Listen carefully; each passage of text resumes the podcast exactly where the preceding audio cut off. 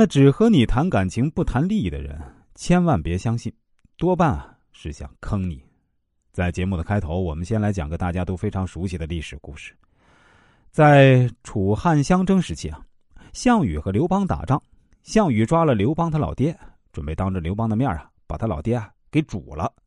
如果换成是一般人呢，很可能就是去苦苦哀求项羽，说一大堆仁义道德的话，希望项羽放过自己老爹。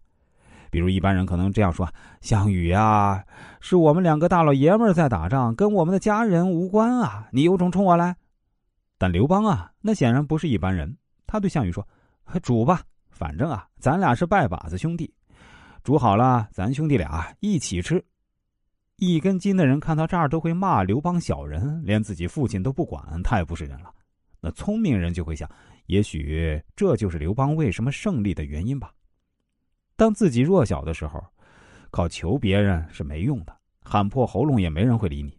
只要双方实力不对等，就没有公平可言。刘邦就是聪明人，知道求你也没有用，那就反其道行之，用道德绑架项羽。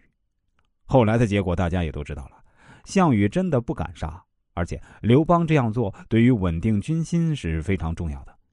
手下成千上万的兄弟为你卖命，兄弟们也是抛妻弃子来跟随你打仗，结果你为了自己老爹就可以不顾兄弟们的死活，这样的老大跟着他干什么？而刘邦的回答其实也是给兄弟们吃了一颗定心丸：我不会为了自己的私利放弃兄弟们的利益，兄弟们跟着我可以百分百放心。今天这两期节目啊，我再跟大家讲述一些为人处事过程中的基本原则，大家可以认为是厚黑学，也可以认为是一种处事智慧，那就看你站在什么样的角度来看待。第一，对任何人都不要太热情，那不管是谁。保持足够的距离是最好的。太过热情，把自己姿态放得太低，是没有人会珍惜你的。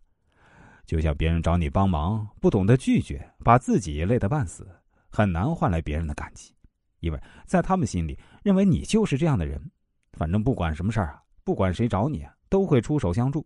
那既然如此，我为什么要感激你啊？